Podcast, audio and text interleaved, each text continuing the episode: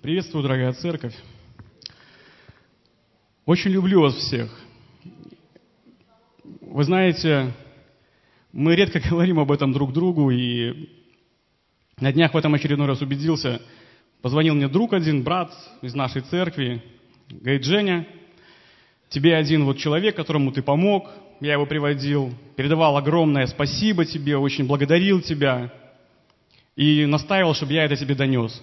И вы знаете, ну, я понял, насколько важно порой вот благодарить друг друга, да, признаваться в любви друг другу.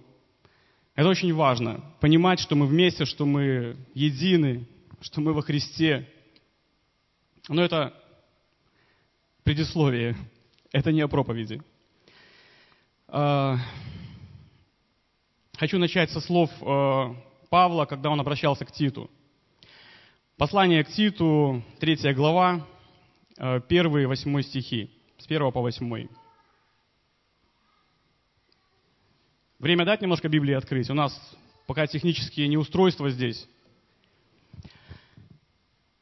Напоминай им повиноваться и покоряться начальству и властям, быть готовыми на всякое доброе дело, никого не злословить, быть несварливыми, но тихими, и оказывать всякую кротость ко всем человекам.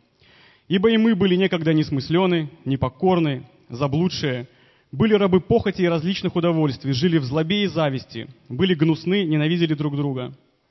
Когда же явилась благодать и человеколюбие Спасителя нашего Бога, Он спас нас не по делам праведности, которые бы мы сотворили, а по своей милости, банию возрождения и обновления Святым Духом, которого излил на нас обильно через Иисуса Христа, Спасителя нашего, чтобы, оправдавшись Его благодатью, мы по упованию соделались наследниками вечной жизни. Слово это верно – и я желаю, чтобы ты подтверждал о сем, дабы уверовавшие в Бога старались быть прилежными к добрым делам. Это хорошо и полезно человеком. Вот это слово проповеди, которое родилось у меня в сердце, я размышлял, как же его назвать, да, потому что разные аспекты я буду сегодня затрагивать. И все-таки я решил назвать его вот прямо вот с этих слов, как тут написано. Наследники вечной жизни. В первых же стихах э, этого послания, вот этого отрывка, Бог призывает смиряться под, под руку начальников, да? Тех, кого Он поставил выше каждого из нас, выше меня, выше каждого здесь присутствующих, Он призывает смиряться. И причем я бы не стал разделять начальников на начальников по работе, на начальников, которые управляют городами, областями, странами – на начальников духовных, которых Бог поставил э, для управления церковью, да, это наши пастыри, диаконы, лидеры служений. И э, Бог призывает повиноваться и покоряться любому начальству, да, Он э, никак не уточняет, кому повиноваться, а кому нет. И вот тут начинается. А вдруг мой начальник, да, там на работе деспот – и вот просто третирует меня. А вдруг э, вот это решение, я вот точно знаю, что решение вот этого моего начальника, оно приведет к поломке оборудования. Или, может быть, э, пастырь там, или служитель, да, пользуясь властью, которой он наделен в церкви, просто пытается протолкнуть какие-то для него интересные вещи, просто вот используя эту власть.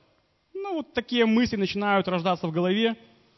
И Частенько в жизни бывают такие ситуации, когда ты видишь, что начальник, который перед тобой находится сейчас, он не прав. Ну, не прав в кавычках, да, вот не прав. Он для тебя вообще не прав. И ты понимаешь, что все, что он сейчас говорит, э, расходится с пониманием того, о чем знаешь ты. С пониманием того, что ты понимаешь. И э, у тебя реально масса аргументов э, в защиту своей точки зрения, в защиту того, что этот человек не прав, есть веские доводы, есть доказательства тому, что он не прав. А, ты видишь, что человек не просто не прав, а он начинает грешить, прикрываясь, опять же, знаешь, грешить, я беру в кавычках грешить. И прикрывается вот греша вот этими своими какими-то законами, уставами. Хватает для этого разных документов. И один из таких документов, знаете, есть и у нас. Это Библия. Очень важный документ, устав, по которому мы живем, по которому мы э, строим нашу жизнь. Так что же делать? Ты все это видишь, ты все это понимаешь, твои очи ясны, тебе это все открыто. У тебя в голове масса мыслей таких типа, знаете, так почему же это происходит? э, где то самая любовь, на которую я уповаю, почему Бог допускает такие вещи. И в этот момент э, у человека есть э, два пути, по которым ему, ну, которые он может выбрать да, для своего продвижения вперед. Первый – это начать доказывать свою правоту, аргументированно доказывая свою точку зрения. Э, в процессе этого доказывания ты начинаешь искать единомышленников. Э, как только э, находишь единомышленников, начинаешь искать поддержки все больше и больше у разных людей. И э, порой ну, настолько начинает тебя заносить э, в этом движении, что ты начинаешь просто уже позволять себе переходить на личности. Забывая о том, что было у нас вообще в начале, о чем речь шла, и ты просто начинаешь э, говорить о том, что это же просто человек, он может ошибаться, все что угодно. И надо обязательно помочь ему открыть его глаза и увидеть, что он не прав. И есть второй путь. Это вообще вспомнить о том, кто ты есть. Верующий христианин – которому Бог дал очень точные инструкции, как поступать в таких ситуациях. Возвращаясь к тому же посланию к Титу, 3 глава, 1-2 стих. «Повиноваться и покоряться начальству и властям, быть готовыми на всякое доброе дело, никого не злословить, быть не сварливыми, но тихими и оказывать всякую кротость ко всем человекам». И началось движение да, по этим путям. Как только пошло движение по первому пути – то ты начинаешь понимать, что что бы ты ни делал, насколько бы ты э, мощные аргументы, доводы не приводил э, в пользу своей точки зрения, ты сталкиваешься только с тем, что твоя позиция становится все более неустойчивой, шаткой. Э, более того, ты начинаешь замечать, что даже твои близкие друзья на тебя как-то начинают странно смотреть. Отношения становятся немножко такими натянутыми, да, какое-то недопонимание происходит – и начинают посещать порой мысли такие, знаете, не везде же так. Может, только у нас так. Наверняка не везде так. Э, пора что-то менять. Тут не понимают, поймут в другом месте, найду там, где меня будут любить, не будут наказывать. Мой начальник – деспот. Мои коллеги с такими тараканами в голове, что их даже увидеть можно. Тараканов этих, да? Пастырь мой вообще законник, а Бог дал мне свободу так я и хочу наслаждаться этой свободой, жить в этой свободе. В Библии написано, 1 Коринфянам 10.23. Все мне позволительно. Ну, не все полезно. Все мне позволительно, ну, не все назидает. Ну и что? что ну и что, что не все полезно? Зато приятно. Не все назидает, так в принципе все и не может назидать. Хватит того, что я назидаю, читая Библию, да? Общаюсь с приятными мне людьми, мне достаточно. Я читал Библию, я понимаю, что я все равно буду на небесах. Слава Богу, аллилуйя. Знаете, мне на ум пришел один пример. А, то, как работает автомобильный навигатор. Слышали про такое устройство, да? Многие сейчас используют его в своих машинах. А, в настройках а, программы можно выбрать э, два режима, по которым можно доехать как бы, ну, до одного и того же места. Один режим называется короткий путь, второй называется быстрый путь. Удивительно, да? Казалось бы, вроде бы короткий путь, он и должен быть быстрым. Нет, в настройках есть два режима. Есть короткий, есть быстрый. И э, что же такое короткий? То есть, ну, короткий путь – это реально короткий путь, проложенный по самому кратчайшему расстоянию. Но порой это короткий путь, когда ты едешь, это какие-то деревни, это какие-то проселки, то есть такие дороги, по которым ты явно быстро не приедешь. А порой еще, может быть, даже и пару раз надо будет трактор вызывать, чтобы доехать. А быстрый путь, вот это шикарный путь. Широкие дороги, минимум светофоров, э, самая как бы удобная э, для езды э, дорога. Порой она немножко длиннее, но реально ты приезжаешь по ней быстрее. И э, вот этот быстрый путь, э, знаете, просто когда мы движемся на машине, да, это оптимальный путь. Включил и поехал. Но когда мы э, движемся к Царству Божьему, когда мы движемся вот по этому пути, то порой, выбирая быстрый путь, э, что мы делаем? Трудность какая-то, с чем-то столкнулись, раз, на дорогу пошире, поудобней, без препятствий, поехали дальше. Еще какое-то препятствие, еще какая-то сложность, да, какое-нибудь, не знаю, недопонимание.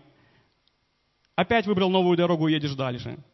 Но мы забываем, что когда мы вот выбираем этот быстрый путь, да, который очень похож на первый путь, о котором я говорил в начале, э, хорош быстрый путь только для движения на машине.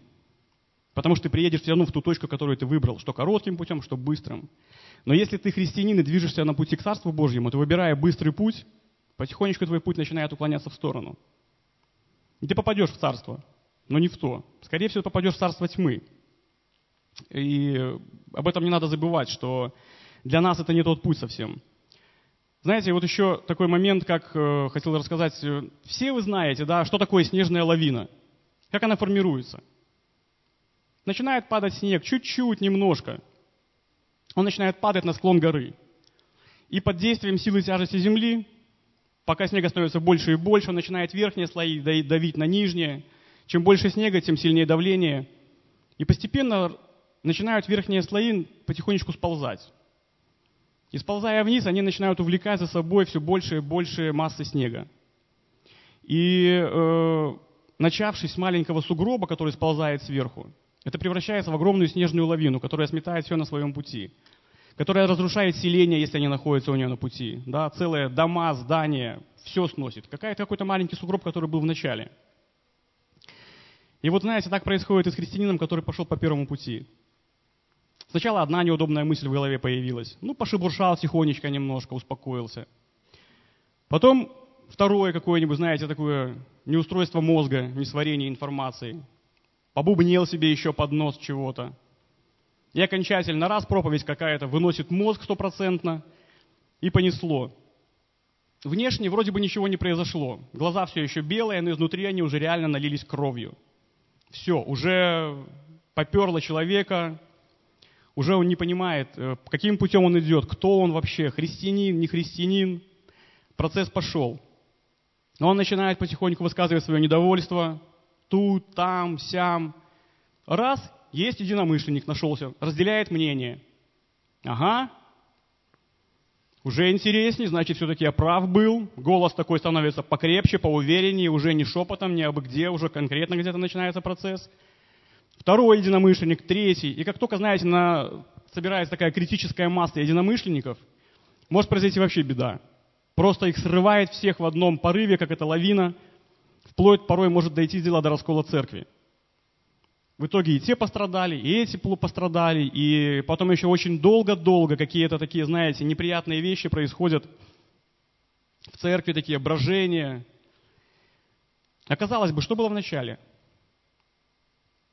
все то же. Бог призвал нас быть послушными. Все тот же первый грех.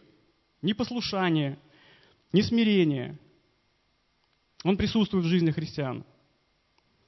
И вот через этот грех церковь стоит на месте. И уже Дух Святой просто, он связан по рукам и ногам.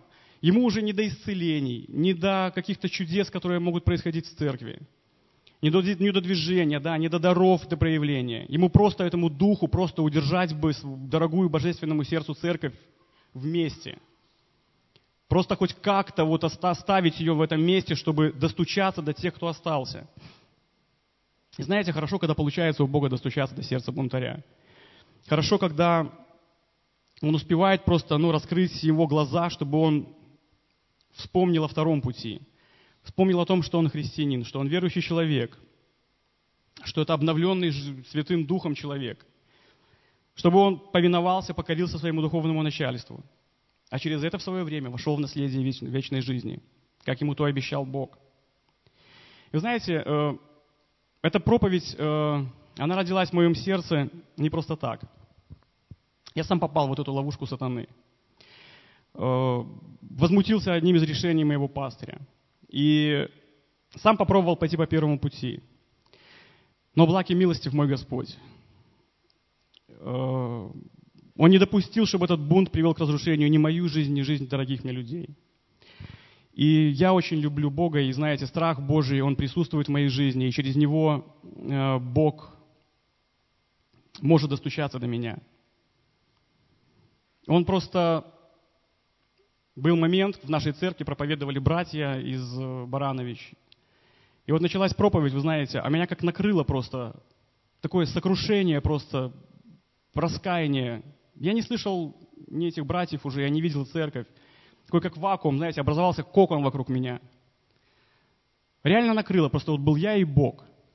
И Бог мне в одно мгновение показал вообще, что происходит. Он просто ткнул меня носом в то, что я христианин, я верующий человек. Он дал мне вот это слово, да, эту Библию нашу, которую мы читаем, по которой мы живем. А я просто, ну, где-то вот по-своему ее решил читать. По-человечески извращая то, что он хотел донести до нас. И знаете, когда пришло это сокрушение, я понял вот таким же просто чудом, как это для меня пришло, что я обязательно должен это нести в церковь, нести это слово для всех нас. Я помню, я попросил ручку у жены, говорю, дай что-нибудь пописать. Не взял с собой ничего вообще. Она мне блокнот. Я с такой скоростью не писал, наверное, даже в институте. У меня устала рука. Я сидел, передыхал, снова начинал писать, потому что я боялся вообще упустить то, что Бог стал говорить ко мне. И знаете, зачем Он это делал? Зачем вот так вот Он меня заставил это делать? Бог любит каждого из вас. Он любит не только меня. Он очень любит каждого из вас. И Он очень хочет, чтобы каждый из вас, каждый из нас, чтобы я, вы, мы не забывали о том, что мы верующие, что мы христиане, что мы спасены через эту жертву Иисуса Христа. Мы омыты Его святой кровью. Мы обновлены Духом Святым. Мы новые люди. Почему мы порой начинаем нырять в свою прошлую жизнь и начинаем вести себя, как в той жизни? Просто где-то локтями раздвигая соседей и доказывая свою точку зрения. Знаете, я, я могу предположить, что кто-то будет не согласен со мной, что у кого-то все равно на сердце есть какая-то неразрешенная ситуация, да, когда он чувствует, что все равно как бы вот я прав, тот человек не прав. Я хочу вас успокоить. Даже если так, Бог сказал, в Священном Писании, что Он сам будет разбираться со всеми руководителями, со всеми начальниками. Это не наша забота. В послании к евреям в 13 главе 17 стихом написано «Повинуйтесь наставникам вашим и будьте покорны, ибо они неусыпно пекутся о ваших душах, как обязанные дать отчет». Занимаясь разбором жизни начальствующих, мы можем впустую тратить свою жизнь. Это работа Бога. А наша работа – быть послушными и через это иметь благословение и в свое время войти в наследие вечной жизни. Хочу закончить словами Павла из того же послания к Титу, 3 главы, с 3 по 8 стих. «Ибо и мы были некогда несмысленны, непокорны, заблудшие, были рабы похоти и различных удовольствий. Жили в злобе и зависти, были гнусны, ненавидели друг друга. Когда же явилась благодать и человеколюбие Спасителя нашего Бога, он спас нас не по делам праведности, которые бы мы сотворили, а по своей милости, банию возрождения и обновления Святым Духом, которого излил на нас обильно через Иисуса Христа, Спасителя нашего, чтобы, оправдавшись Его благодатью, мы по упованию соделались наследниками вечной жизни. Слово это верно. Я, дорогая церковь, э, хочу просто благословить всех вас о том, чтобы вы не забывали о том, что вы верующие люди, что вы христиане, что вы обновлены Святым Духом, что у вас есть особый голос, который может э, подсказать вам, что же происходит и как вам вести себя. Это голос Святого Духа, голос нашего Господа. Давайте помолимся, и в этой молитве, может быть, просто кто-то пересмотрит какие-то свои поступки, свои намерения – Попросим просто пару, может быть, у Господа в сердцах своих прощения за то, что мы допускаем в своей жизни не тот путь, которого хочет от нас Бог.